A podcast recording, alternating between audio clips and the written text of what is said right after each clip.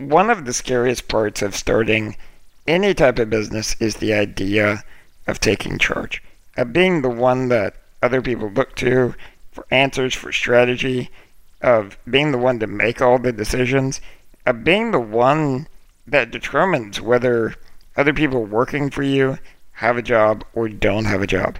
It's so scary that it stops lots of people from ever starting a business, where if they do, they take on a partner when they really don't need to. They feel like they need someone else to be there to help them make decisions, to tell them what to do, to be the grown up in the business. If that's where you are, then today's interview is going to be really special for you.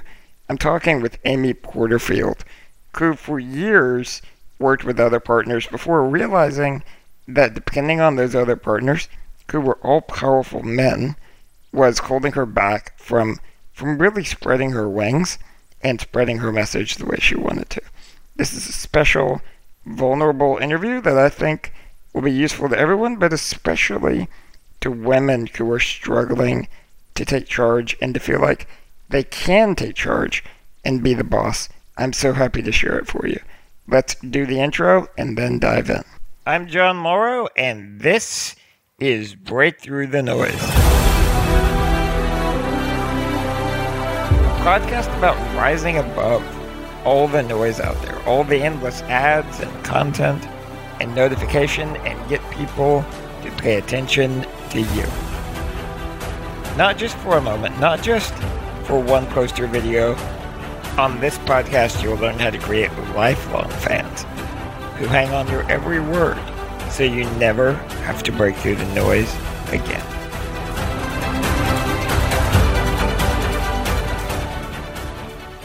Hello, everyone. It's Jon Morrow here, and today I'm with one of my favorite people in the world, Amy Porterfield, who is a hero to a lot of you guys. Not only has she done so much in the world of online marketing, but she's built a very successful business and podcast, and has also really grown and grown and grown ever since I've known her, which has been a few years now. Do you know how long it's been, Amy?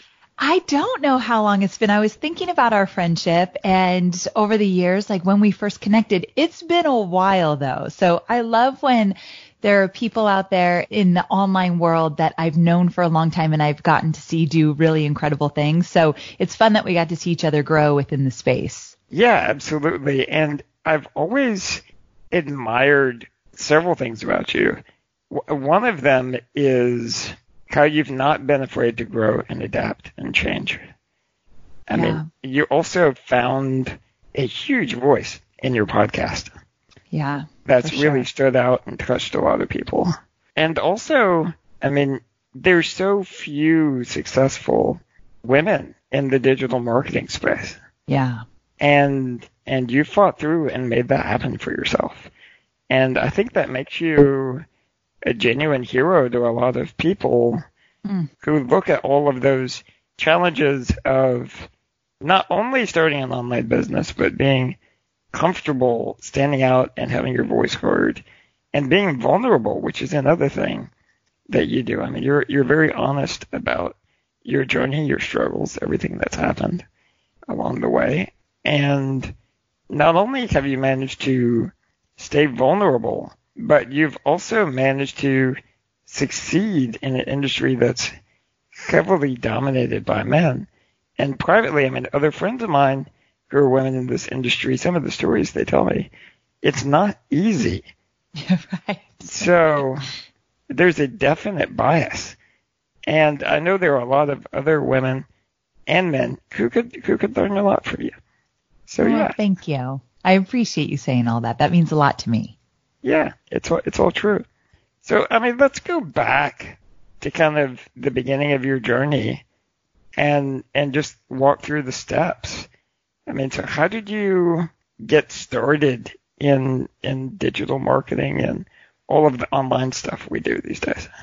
So it's funny because it feels like a lifetime ago and sometimes genuinely it feels like yesterday. The time has flown by, but about 11 years ago is when I started my own entrepreneurial journey. And right before that, I was working for Tony Robbins. So for yeah. six and a half years, I got to travel the world with Tony and work on the content that he does on stage at like Unleash the Power Within, Date with Destiny, mm-hmm. and, and in some of his digital courses as well. And around the time that I was there, around the last few years I was there, we started doing live launches with his physical products. So it wasn't a digital course that we were promoting, but actually if anyone's gotten a Tony Robbins product, it was DVDs and CDs and you get right. this big box in the mail. So you and I have a mutual friend. You're closer to him than I am, but Frank Kern actually came into the business because he lives in San Diego where Tony's was his headquarters. And he helped us put together a live launch with these physical products. And I got to kind of just see how it all went down. And I thought, what the heck is this world that Frank is talking about? So I started to explore it. And then there was one fateful meeting where humble enough, I was there to take notes. I wasn't even invited to the table. I was on the side and I was taking notes for a meeting that Tony had with a bunch of internet marketers. So in the room, there was Frank Kern, there was Jeff Walker, Eben Pagan, uh, Brendon Burchard, so many big names that we all know if you're in the industry. These mm-hmm. are guys that have been here forever. Not one woman was at that table as an internet marketer mm-hmm. and they went around and told Tony about their businesses. Tony was interested in these these launches people were doing online and what does your business look like? And we had a lot of overhead at Robbins and these guys didn't. So he was curious. So they he went around the table, asked these guys about their businesses and each one of them talked about freedom and lifestyle and the fact that they're able to put together a product and get it to market literally within a month or less where that is not the case that we were in at the time. And so I, you could see light bulbs going off in Tony's head, but as as I listened, I'm like, what in the world? I need to know more. I want what they have. And so at the time I looked at my girlfriend who was a writer for Tony Robbins and I said, I have no skill that would translate as an entrepreneur. I said, you're a writer. You could go out and you could make a living on your own without this corporate job. I said, I don't, I'm in marketing and content. I didn't have any examples of anyone doing great things online with my skills, but I was still curious. And so little bit of a fast forward I asked to move to the marketing department and I asked to work on these launches. And because I had been at Robbins for so long and I had a good track record, they said yes. And there was some holes in the marketing department, so I got lucky. So I moved over there and then slowly but surely I started to ask if I could work from home. And then I asked if I could go part time so I could start my side business. And then finally I took the leap. So after about six years, that last year, I slowly started to transition out and I started to consult and coach and help people with their social media. That's kind of how I got my start. It's such a fascinating way to begin. And you know, it's also fascinating. I don't know if I ever told you this, but Tony hired my assistant. What? I didn't know that. Yeah. Yeah, he did. He hired my assistant to be his personal assistant. He paid her like three times more than I was going to pay her. was it at the time that I was there? Like, would I know this person? I don't think you would. Okay. Her name was Andrea. Mm. She worked with him for three or four years. I think it was after you left. It must have been. How funny. Small world, right? Small world. Small world. Yeah. but so that was kind of your introduction. Yep. To the whole world. So what happened after that? What was your first step? So when I was still working with Robbins, I got to work with Mike Stelzner of Social Media Examiner. Now, Social mm-hmm. Media Examiner did not exist at the time, and Mike Stelzner was still writing white papers, and he wrote a white paper for Tony, and I was the middleman between Tony's feedback and Mike re doing some revisions. And Mike and I became really good friends. And then I kind of whispered to him that I was thinking about going on my own. And he said, well, when you do, call me because I'm starting to create this new website. I need some help. You can kind of mm-hmm. just jump in there. So I did that and I was behind the scenes with Mike and he used to take me to Blog World. So this is how long it go was mm-hmm. a long, long time ago. And I'd go to Blog World with Mike Stelzner and he was starting up Social Media Examiner and we would wrangle people so for him to interview on video so he'd have content for his website. So I was the wrangler running up to people like Darren Rowse and saying, like, would you be interviewed by Mike Stelzner? We would love for you to come on over here. And he'd come over. And I remember I was just in awe of all these bloggers and writers and internet marketers. So it was a really cool time for me to be there. But here's a lesson that when I teach my students about venturing out on their own, because here I was a wrangler for a guy building a website. It wasn't on my own exactly just yet but I knew it would get my foot in the door. He eventually made me his Facebook community manager for Social Media Examiner. I started to be well known in that world. So it was these little steps I took. I started to take clients and, and after two years, I had a bunch of clients that I would do their social media or I would coach them around social media and I hated it. I did not like having clients. So I often tease instead of having one big boss, literally Tony's a big guy as we all know. I had eight little mini bosses. I didn't know how to set boundaries, so they were bossing me around, calling me at all hours, having crazy expectations because 11 years ago people didn't know what social media could or could not do. So mm-hmm. they just had crazy expectations for what I could do for them online. And after 2 years I said, I hate this, and I genuinely decided that what was right for me was not this type of business. I'd created a business I hated. So over the next year or so, I fired all my clients and I created my first digital course. And it happened to be that I was at Blog World. I met Lewis Howes. We became friends and Lewis said, Amy, if you create a course on Facebook, because I was an expert in Facebook by then, you create a, for- a course on Facebook, I'll be your partner in it and I'll help you market it because I've got a big platform and I didn't at the time. So we partnered together and that was my first, I had some failed attempts before that on my own, but that was my first successful course. It was called FB Influence and it was $97 and we made more than a million dollars over the next few years with that first digital course. I remember that. I mean, that right? was, I was going to say you, I think you were, we had met somewhere around that time. I think it was right around that time. And I had seen some of your work with Social Media Examiner. And I mean, so here's what's what's interesting to me. So you went from behind the scenes with Tony to a little bit more in front with Michael. Tiny bit, yeah. Tiny bit. to the big step was FB influence, but you still had Lewis. Right. They're, and they're notice they're all men, just for the record. they're all men. yes. They're all men. So was that intentional or was it just you gaining? What was going on there?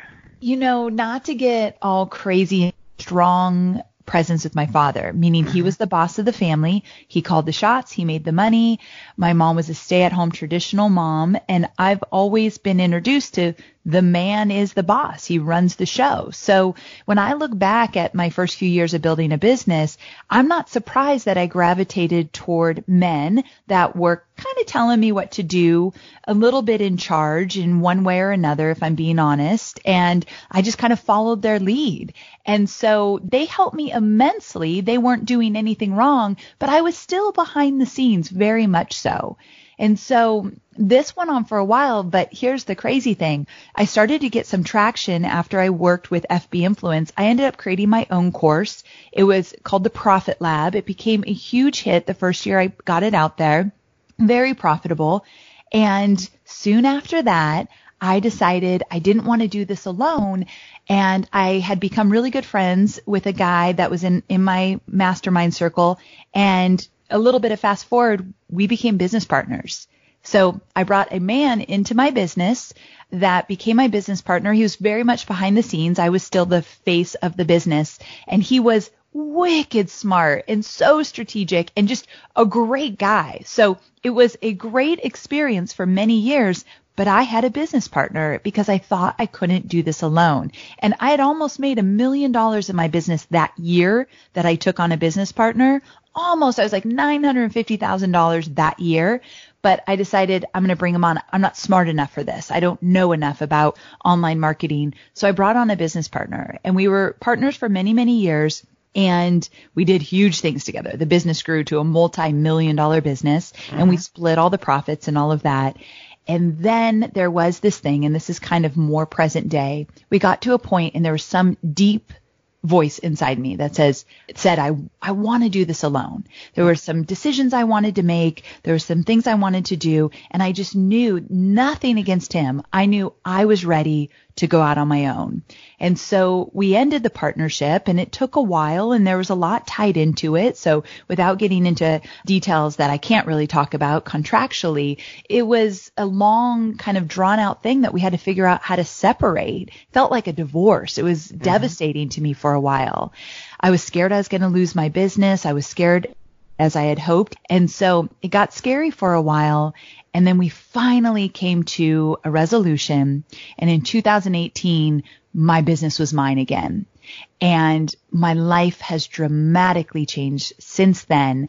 And I really have, when you say like your podcast has found a voice, you have had a voice, that has all happened in the last about year and a half.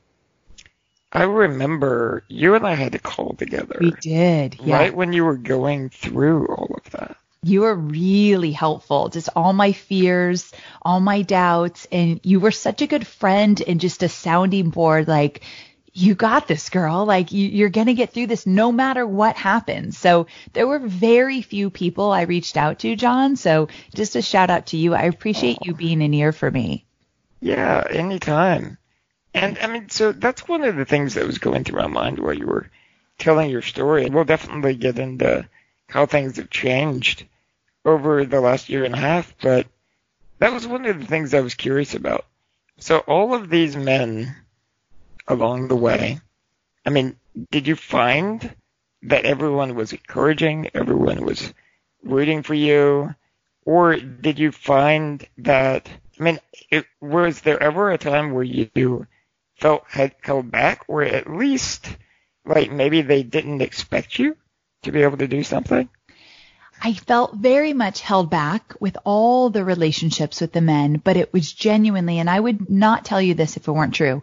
It was me and my insecurities. Mm. So I think if with my business partner, if I said, you know what? No, we're going to do it this way. Here's why. I really feel convicted about this. I want to have this voice. I want to go more personal and vulnerable, whatever. I really do believe he would have been like, whoa, okay, this, I've never seen this side of you, but oh, okay. I was too afraid. I would think, I thought he thought I was making a bad business decision. It was stupid. I was being too vulnerable. Like I'm a super emotional girl. And anytime I cried in front of him, I'm pretty sure I freaked him out. So I tried not to be emotional with him, even though that's just my tendency. And so I hid who I was. Genuinely, it was not his fault. It was mine, but I played smaller that was like how I was feeling. And you didn't cry in front of my dad either. And so that kind of stuff made its way into my business. And I say this and I feel embarrassed to tell you this, but I tell you this because I think so much of our upbringing and our experiences, no matter, I don't think anyone can say that business is not personal because you bring your whole self into an online business that you create and the personal side is going to come through. And if it doesn't, you'll never resonate with your audience anyway. So I held that back, that part of me back and my voice back for so long. I wanted to try new things and do new things and talk about different things that I just didn't think he would be okay with. So I didn't even bring it up. So all those years, I really do believe I wasted years playing small. I didn't want to take up too much space. These guys were big. All the guys that I worked with had very big personalities and they were also very confident. So that came across as bossy. They loved to tell me what I need to do and should do. Mm-hmm. And I let them. And so I just something clicked and and and I'm not a I love men. I am not a, a man basher in uh-huh. any way. And I have a husband who's very he's a former Navy SEAL, he's a firefighter, like a manly man. I love male energy so very much, but I have to check myself and not let it dim my light or my voice. And for so long I did. I mean, I really respect I mean, I would have totally been open to you saying yes, I felt held back. But what what strikes me as very special about what you just said is how much responsibility you're taking yeah, for your yeah. own journey. For and sure. regardless of whether it's whether you're a man or woman or whatever, I mean, even me, people every now and again ask me, Jon, like, how did you find the courage to just like, I mean, you were on Medicaid. How did you find the courage to just like move to another country, to move to Mexico and do all of these things? And uh, the biggest piece of that was like not being angry at the government, mm. not being angry at society for not giving me the support I needed, but for finding a way to, for it to make it happen for myself.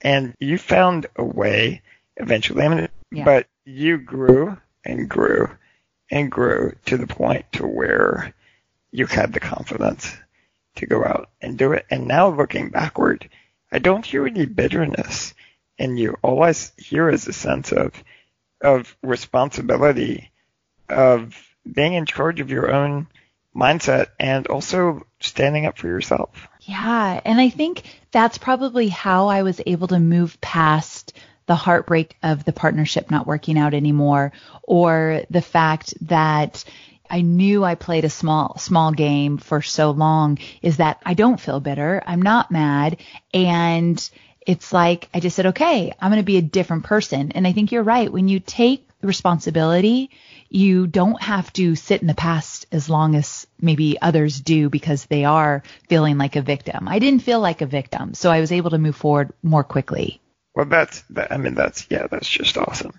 Yeah. So, I mean, let's talk about how things have changed. And this is exciting for me because like the last long conversation you and I had was that conversation uh-huh. when you were going through all of that. So I'm excited to hear. Yeah. What's so, changed? What's changed? So I've always said when I was in a partnership, actually, I always said, I don't want a big team. I don't want a big team.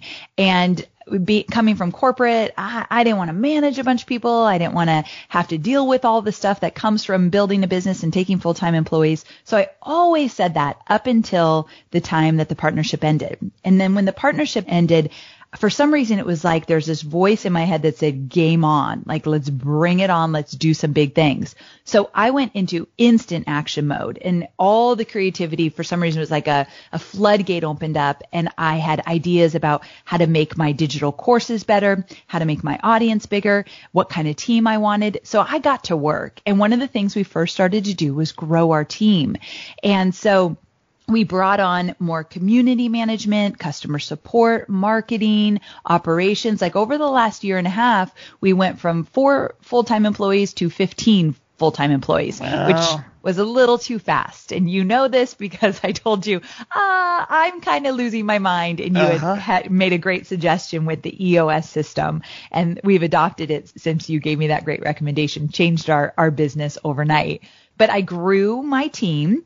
And so then when we had the infrastructure to do so, we started to double down on uh, the podcast and, and making it better. I, I took two digital courses that I had, one about how to create a digital course and one about how to use webinars to sell a digital course. And I combined it into something called Digital Course Academy it felt good to put it together. I knew what my audience wanted and it's been a hit and has only gotten bigger. We've launched it twice. We're on our third launch coming up. And so I knew I was so clear. I had a clear head, a clear mind, a clear heart. I knew what my audience wanted. I knew what I could deliver. So we created that program. We built the team and we got very clear on our avatar and we realized who she is. Although I've got men in my audience as well, I'm primarily, my audience is primarily women. So we got very clear on who our podcast listener is and when she grows into creating a business, who our avatar is to buy the digital course program when she's ready to do that. So we kind of created a few different avatars. I've never had it at that level. So now that I know her, I can create for her. And when you know your avatar well and you can create for her, it's, that's when the floodgates really open up because the ideas are endless. Mm-hmm. So these are some things that we've done along the way. I hate to ever sound like it's all great. 2019 was my most difficult year because of the growth of the team and not knowing how to be a good leader and people freaking me out to have a team like that that I felt very responsible for. Like there's this voice like, you're paying for them to put food on the table. Like your business is putting food on their table. You better not mess this up because you have people relying on you. Like I had to do some coaching around that one. Uh-huh. Yeah. So there's been some major growing pains. I wouldn't change it for the world though. I needed the to get uncomfortable. That's one thing I learned from Tony Robbins. When I worked for him, he used to tell these stories about when people finally got uncomfortable is when they finally started to grow. And I'll tell you, 2019 was my year of getting really uncomfortable. I'll have to say too, I was actually asked yesterday by um, Brian Kurtz, who used to run a huge company called Boardroom Oh, that yeah. did like over a billion dollars in sales Yeah. a year. And he asked, like, what's your biggest mistake or your biggest regret? Oh, I'm dying to hear what you said. And I told him not learning to be a good leader fast enough. Amen, brother. I hear ya. That's what it was. It took me so long to be able to get there. I mean, for me, I, I never had, I guess, the hesitancy to step out into the spotlight. But I did have the hesitancy to step up and be the leader, to stop being just a writer and to become a CEO guy that could steer the ship and being the person behind the scenes guiding everyone else along. And that was such a hard thing for me Yes. doing that. But the growth, not only in the business, but also just personally, especially if you get to that point, as I mean, I've only recently gotten here in the past year or so uh, to where I feel comfortable in that role after going through years of the discomfort you just talked about. Yeah. I guess, I guess even comfort, it's still not very comfortable. I'm confident in that. Yes. I know how to run a company. I know how to be a good CEO. And also to feel that confidence reflected back at me by the people who work with me. That's a very special thing. It really is. But I know this is not a podcast where I get to ask you a bunch of questions, but I am dying to know what it. do you what do you think was one of the most difficult things that you had to learn or overcome or just master in order to say I'm confident as a CEO of my business? Like what was that one big thing? So a few things had to happen. Uh, the biggest one is my identity had to shift. Mm, I always, like, if you ask me who I am, what I do for a living, I would say I was a writer, a blogger. And for a time in my career, that identity served me.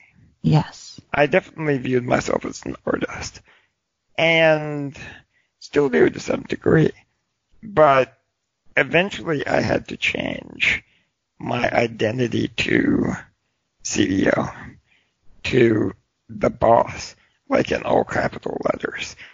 And that was a really difficult shift to me because I felt like that meant I had to sacrifice all of my artistry and every all of my passion and creative energy, which was totally not true. But I felt like I had to kill the old me to become the new me, and I didn't. But I did have to accept a new level of responsibility and also realize that you can only impact so many people by yourself. That if you really want to grow big, a big part of that is building a great team who's ready to go there with you. Yes. Yeah. So true. The identity part, that's interesting. I could totally relate. I bet a lot of your listeners can as well, because as we're building our businesses, we are doing in our artistry, whatever that is. I have um, a chief marketing officer. She's been with me five years. She recently was promoted to that role from marketing director. So she's really taken a big step in the position to find her way as the chief marketing officer and build the team around her. And I, we went to a get together where she was doing an offsite with just the marketing team.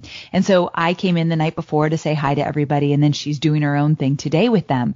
But when I came in, I realized they have their own private jokes. They see her as their leader. They have a relationship with her. And of course, they're super respectful and wonderful to me, but she's leading them. And I thought, holy cow, this is exactly what I wanted, but it feels weird. This is a this is a different ball game than I was used to even a year ago. So you do have to let go to let other people really shine and and take the reins. You do. And I mean so this is I mean to take it back to your discussion of Yeah. and so you've had this gradually stepping into the spotlight. Yes. And then now building this team behind you. And one of the things you said is like this responsibility for putting food on the table. yes. That's a very masculine thing to say. it really is. That's so funny. But yeah, these are the things I think about. Like, I am responsible. And I don't really think that's the serving me well to kind of think that way. But I struggled with that in the beginning. I mean, the I, I do have to say though, and for anyone else who goes on this journey and achieves some level of success, I mean, hiring someone probably the hardest part for me, and I think most entrepreneurs, even if it's you know your first assistant, is when you hire them, you realize I'm now responsible for this person. Yes, exactly. That scared me very much so. Yeah, and the more people you hire, More it just- scared. it just gets builds and builds. And like nowadays, like I remember when our payroll was building. I mean, our payroll was like eighty something thousand a month yes. now, and make this amount of money for everyone to get paid.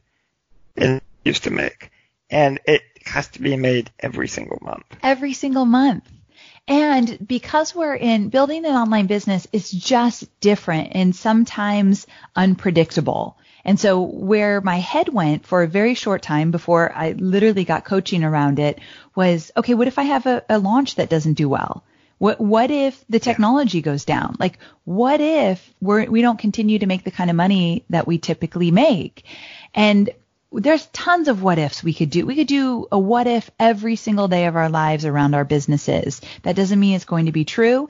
And what I learned was if it is true, let's put some safeguards in place. So one, I had to live with the uncertainty and unknown of, yeah, anything could happen. But mm-hmm. number two, one thing that did help me because I'm a safety kind of girl, I, I like a little cushion. I started to build up a business savings account, and and I did this over time. But eventually, I put enough in there that right now, I I bet it would be like eight months that if the business didn't make a dollar, I could literally support my entire team. That's and really I good. yeah, and I'd like to get it to a year. This is something new we just started, but I thought what would make me feel good? And that's one thing that would make me feel good. I I'd rather pay myself a little less and build up that savings account so I could kind of sleep at night a little bit better.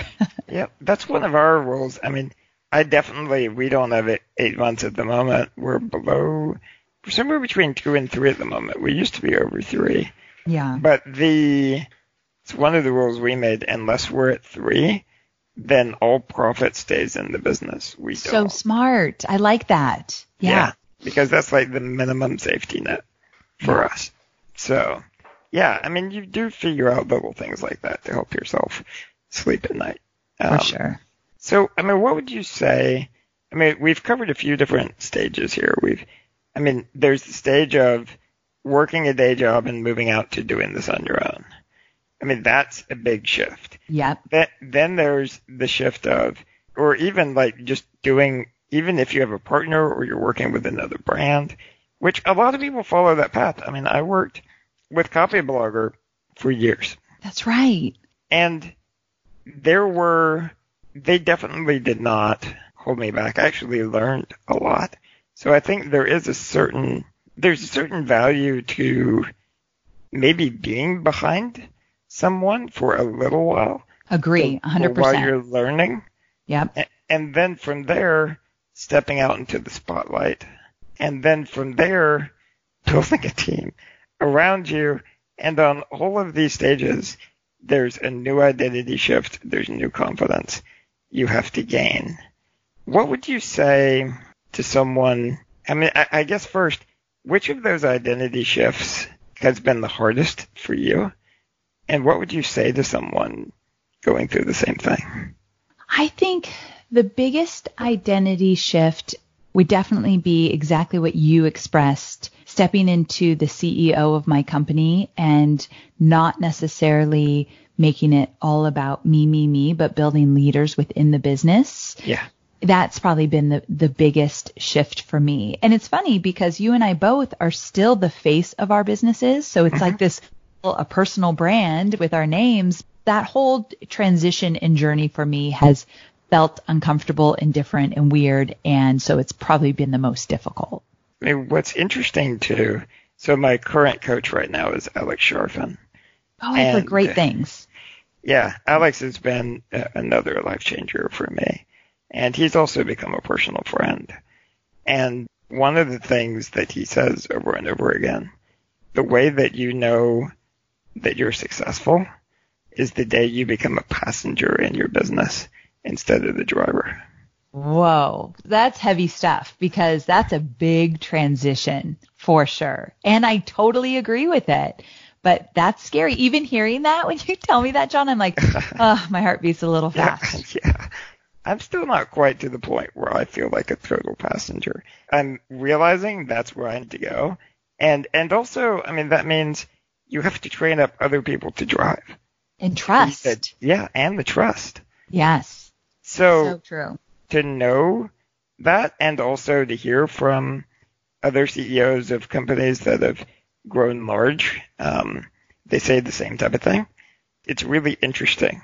I guess what's helpful for everyone to hear, and what I'd like to drive home if you're listening to this is, you know, I mean, whether I, I think, I mean, like I said, Amy is a hero to a lot of women, but also whether you're a man or a woman, just the confidence of these transitions you have to make. It's so easy for all of us to feel like, oh, these other big people, they don't ever deal with any of the same fear.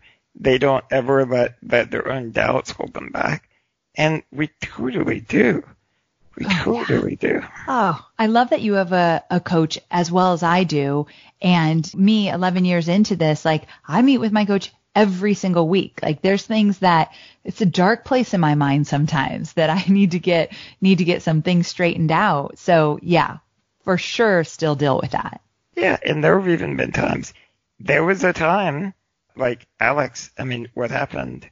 I I was actually supposed to come to his birthday party and my life fell apart. All kinds of horrible things happened in the same week.